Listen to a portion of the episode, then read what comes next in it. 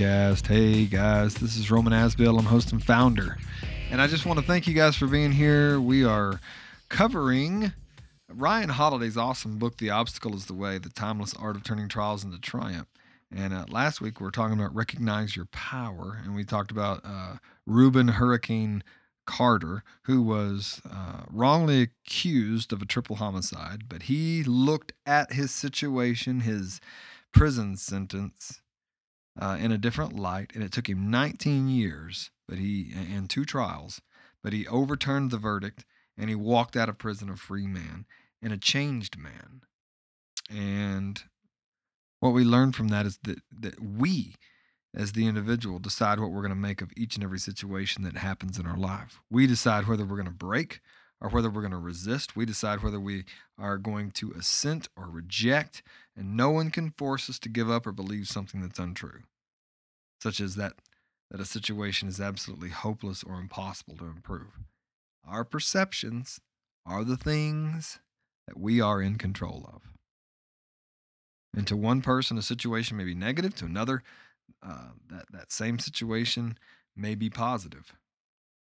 But we face things that are not nearly as intimidating in our daily lives, and we promptly decide that we're screwed and that these obstacles are too big and too powerful to overcome. And we sit down instead of standing up and continuing to move forward. And then last week, in the chapter that we were going through, Ryan Holiday says, There's no good or bad without us. There is only perception. There is the event itself and the story we tell ourselves about what it means. So there's not only the story, but there's the ridiculous narrative that we make up about the story to go along with what's actually happening. And just because your mind tells you that something's awful or evil, or unplanned, or negative, doesn't mean you have to agree. And just because other people say that something's hopeless or crazy or broken to pieces, doesn't mean it is. We decide what story we're going to tell ourselves. In this week's chapter, it's called Steady Your Nerves. And it starts the quote from Theodore Roosevelt that says, What such a man needs is not courage, but nerve control, cool headedness. This he can get only by practice. I want to start by reading Steady Your Nerves. This is the beginning. It says Ulysses S. Grant once sat for a photo shoot with the famous Civil War photographer Mathew Brady. The studio was too dark, so Brady sent an assistant up to the roof to uncover a spotlight. The assistant slipped and shattered the window. With horror, and the spectators watched as shards of glass, two inches long, fell from the ceiling like daggers crashing around Grant, each one of them plenty lethal. As the last pieces hit the ground, Brady looked over and saw that Grant hadn't moved. He was unhurt. Grant glanced up at the hole in the ceiling, then back at the camera as though nothing had happened at all. During the Overland campaign, Grant was surveying the scene through field glasses when an enemy shell exploded, killing the horse immediately next to him. Grant's eyes fixed, stayed fixed on the on the front, never leaving the glasses.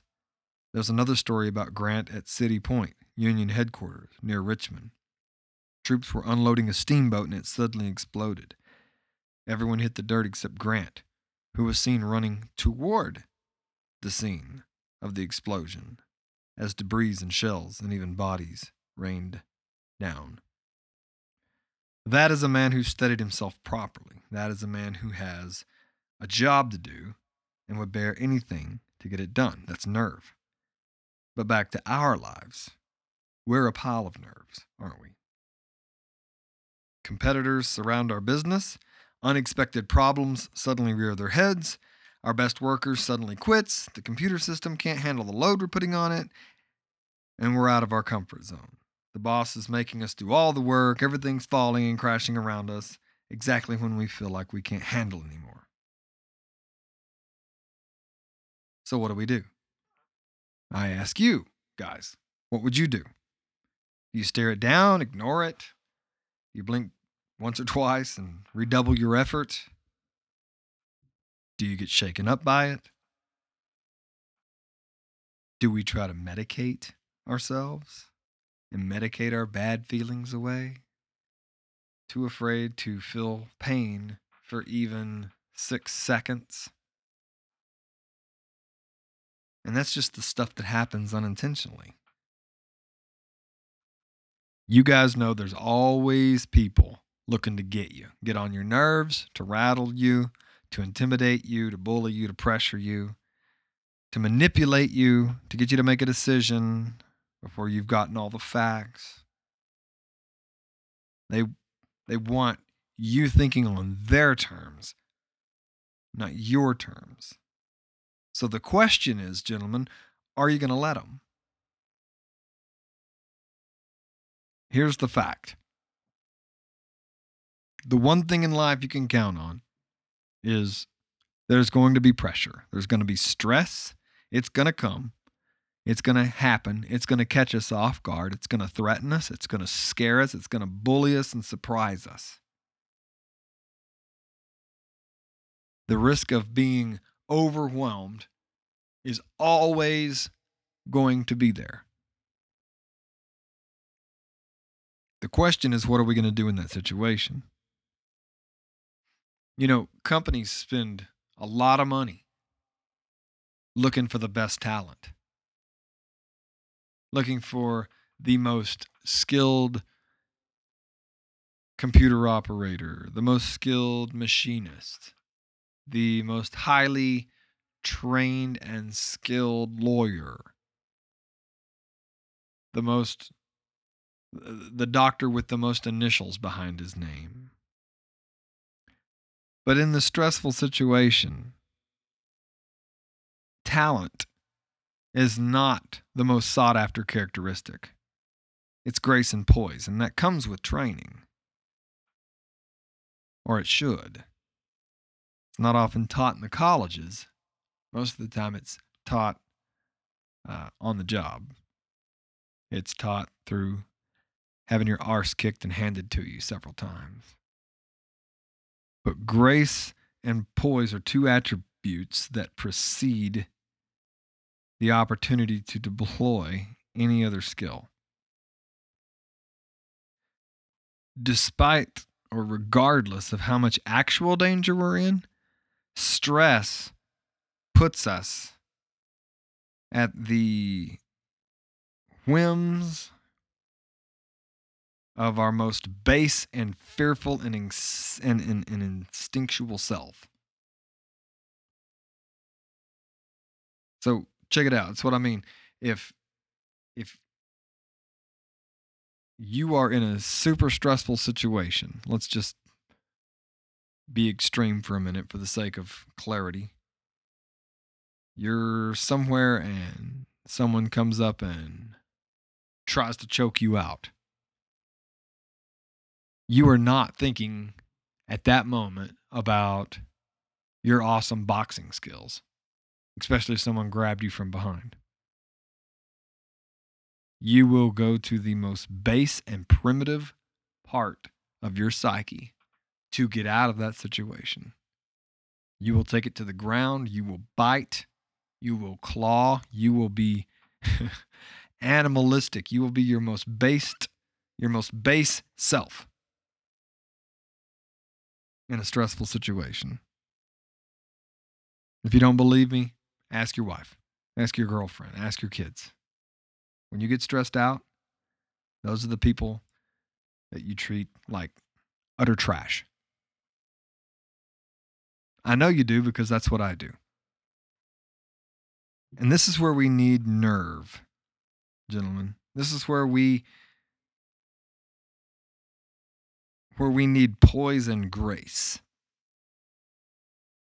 Ultimately, nerve is a matter of defiance and control.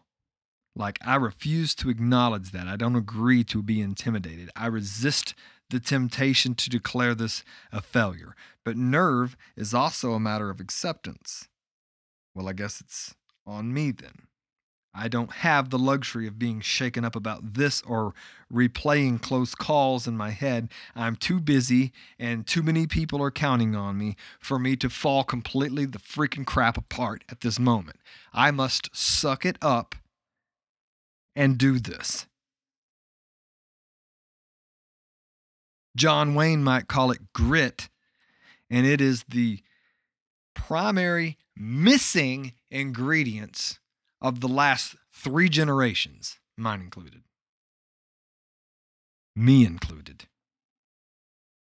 It is the quintessential thing that makes us men. And I'm not talking about being a D bag or an a hole. I'm talking about when we get pushed to the wall and instead of falling apart, something comes over us.